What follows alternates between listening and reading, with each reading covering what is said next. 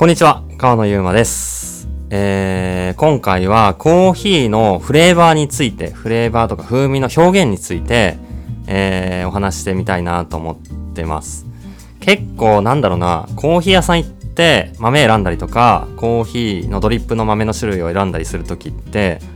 まあ選びづらいことも多いんじゃないかな。選びづらいっていうか、どう、まず何を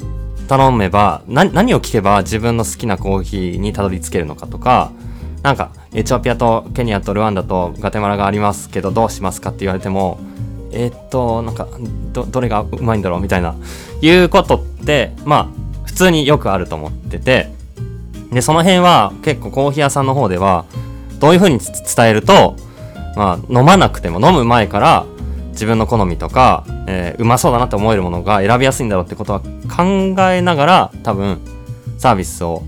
まあ、すべきというかしてるはずなんですけど、まあでもその、まあその伝え方とかその表現の仕方って、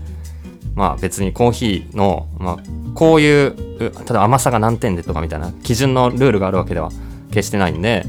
その人に委ねられてる、その人の感覚に委ねられてるというか、そういう感じになってしまっているんですけど、うん、なんかね、なんか、僕はもっとゆ、ゆるく、僕は個人的には、えーまあ、お客さんによって伝える言葉変えるっていうか、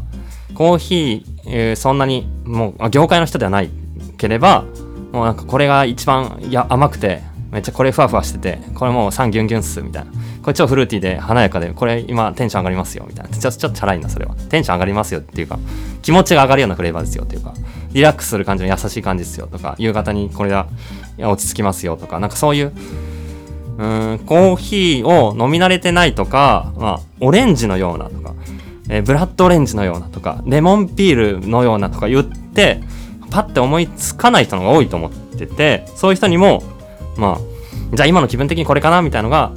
パッて伝わる方が、多分その時のコミュニケーションはいいんじゃないかなって思って、そういう会話をしたり、逆にどっかのコーヒー屋さんのバリスタとかが来たら、えーなんかこれ、あの、ケニアなんですけど、いつもだったらこあの結構オレンジ系のシンプルなケニア多いんですけど、これめちゃくちゃブルーベリー系のフレーバーがして、すごい複雑なケニアなんで、飲んでて楽しいですよ。とか、一個そのフレーバーの表現を踏み込んで伝えて、あ、じゃあコーヒー好き目線でも、これが面白そうだなとか、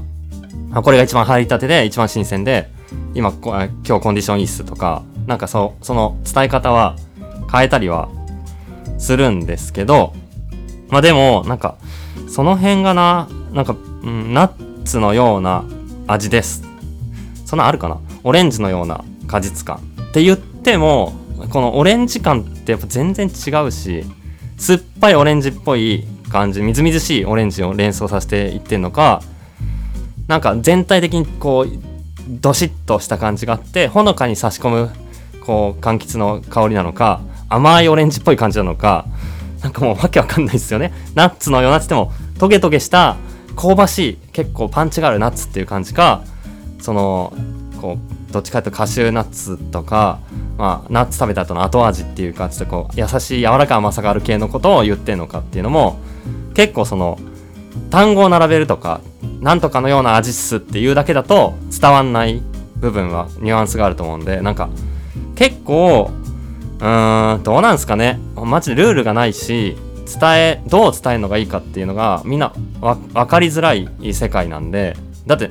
普通に考えたら結構無茶なことやってるんですよ。そのめっちゃ複雑な味のコーヒーを飲む前にどんな印象をすって言うってなんか結構やばいチャレンジをしてるんでまあそりゃ難易度高いんですけどでもなんか少しそのカッピングのフレーバープロファイルっていうこうオレンジとか、まあ、シトラスっていうとこ始まってオレンジとかレモンとかなんかそういうのとかチョコレートとか、えーまあ、そういう単語を、まあ、なんとかのようなみたいなやつが出てくれば OK みたいなそこになんかそこで安心してしまう。となんかすごいこう、うん、まあ伝わる人には伝わるかもしれないけどほとんどの人には伝実は伝わってないっていうことも起きうるんでなのでそういう意味で、こう、できれば、うん、一歩踏み込んで、その人はな、どういう言葉だったら選びやすいんだろう、どういう基準で選ぶんだろうとかっていうのを分かった上で伝えられるバリスタにみんななってほしいなっていうね。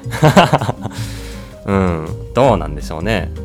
なんか産地だけ聞かれても分かんないですよね。例えばエチオピアにある品種を最近だったらコスタリカで育てられたりもしてコスタリカ選んだのにめっちゃエチオピアの味がするとかケニアの品種はエルサルバドルで育ってるからエルサルバドルでのコーヒーって頼んだらケニアっぽい味がするっていうシングルジーも、まあ、あるし、まあ、そういうのを取り扱ってるのは結構一歩踏み込んだお店なんでちゃんとした説明があるかもしれないんですけどでもなんかこう産地を言われてもその産地の中でも作り方とか生成方法によって結構違うよなみたいなのはあると思うんで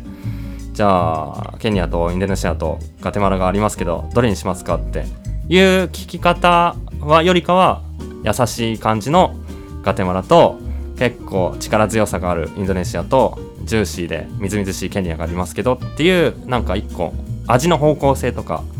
なんか選びやすいニュアンスとかカテゴリーを言ってあげた方がいいのかなと思ったりその情報の求めてる流度は人によって違うからそれをこういち早く見極めてこ細かい情報言うのか粗い情報ぶつけるのかを分けていけるお店が多分心地いいお店なのかなとかは思ったりしてますね。他のものとかどうなんだろうね、コーヒー以外の。こ紅茶の世界とかってより難しそうかな。お茶の世界とかどうなんだろうな。でも結構書いてあるか。爽やか系なとか、なんか丸い柔らかい感じのとか。なんかまあ全体の方向性がまずジャンル分けしてほしいなっていうのはあるかな。かどっちかって気持ちが上がる系のテンション上げていく、上げていくフレーバー、柑橘とかジューシーな感じとか、まあ、フローラルな感じとかなのかもっと気持ちを落ち着かせる優しい感じの甘い感じとかまったりしたキャラメルっぽい感じとかなのかの、まあ、ちょっと2択は多分僕の中ではある気がしてて飲む時にそう優しい味飲みたいか食後の優しい味飲みたいかちょっと目を覚ますとか元気になるとかコーヒーの個性感じるようなバチバチな感じのやつを選びたいかっていうテンションが多分なんかあってその中でどういうニュアンスなのかみたいな。うんだからなんかそこ僕の軸はチャレンジングか保守的かみたいな。この軸このチャレンジングレベルのマックスのやついくと、やっぱケニアのギュンギュンのやつになってくるし、この一番守ってるっていうか、柔らかい味で言うとブラジルとか中南米のコーヒーとかなってくるし、この、この度合いが、なんか、飲む時の、ちょっと今日は生き生きしたやつ行こうとか、今日は落ち着いたやつがいいっていうのが、あるんじゃないかなと思って。で、この軸とか、で、結構そのお店が何を大切にしてるかとか、その人の、まあ、コーヒーの味わい方、味を切り取る主観によるところも結構大きいんで、まあ、正解ないっていう意味では、まあ、その説明含めて好きなお店を見つけるっていうのがやっぱいいっていう感じですね。で、なんか逆にその、なんか、インドネシアと、えー、ケニアがありますって言われて、すごいそれが多分相性がいいっていうお店も多分人によってはあるだろうし、なんか何が合ってる、間違ってるってわけじゃないんですけど、なんかまあその表現とか伝え方含めて、そのお店の美味しさっていうか、うん、お店の良さになるんじゃないかなと僕は思ってるんで、結構その、もしコーヒーやりたい人とか、バリスタになりたい人とか、もしバリスタ今やってるっていう人がいたら、伝え方っていうのは、美味しく入れる以上に侮れないというか、そこでもう、なんか最初のコミュニケーションで印象と、あと合うコーヒーを変えるかっていうとこが決まるんで、めちゃくちゃ大事な、まあサービス、接客かなと思うし、なんかそれって、なかなかなんかね、言葉のキャッチボールの方がしやすいんで、ネット上で豆販売するだけだと結構しづらい。ネット上にこう、ね、例えば、ね、EC でケニアとエチオピアとルワンダとこう豆並べて売るっていう時には、なんか結構そのキャッチボールして選ばせるっていう感じではないんで、なんかそのネット上ではなかなかできない。リアルだからできる、その相手の様子とかコーヒーどのくらい好きかなっていうレベルをさっとこう見計らって適切な情報を与えてでなちょっと質問してこうお互いコミュニケーション取った上でこれが一番いいですねみたいな。でその納得感を持って買ってもらうっていうとこが多分お店のに人がいる理由っていうかメリットだと思うんで、まあ、やっぱそこそこ大事だよなっていうっていう話ですね。皆さんはどうですかね？自分が好きなお店とか自分が豆買いやす選びやすいなと思うコミュニケーションってどんなパターンがあるかちょっと考えてみてもらえるとなんか結構そこって地味に大事っていう感じが伝わるといいかなと思ってるんですけど。うん。まあそんな感じですね。なのでもしコーヒーを伝える側になりたいと思ってる人はなんかその友達とか親とかでもいいんで家族でも。飲む前の状態。飲んだ後に伝えたらああ確かにあるみたいなこうななるんですけど飲む前の段階でどうしたらその人の好きな味とか飲みたい味を当てられるっていうか、提案できるかっていうか、だからそこをやってみると、えー、まあ、例えば1個しか手元にコーヒーなくても、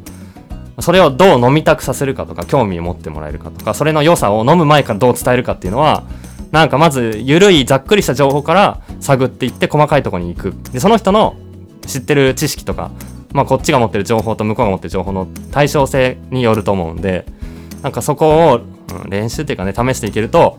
なんとなく感覚がつかめていけるんじゃないかなと思っています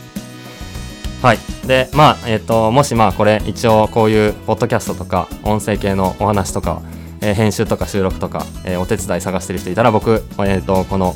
おすすめしている、えー、友達がやっている、えー、この内容が概要欄に貼ってあるのでそっちからももしポッドキャストとか始めたい人いたら見てみてください。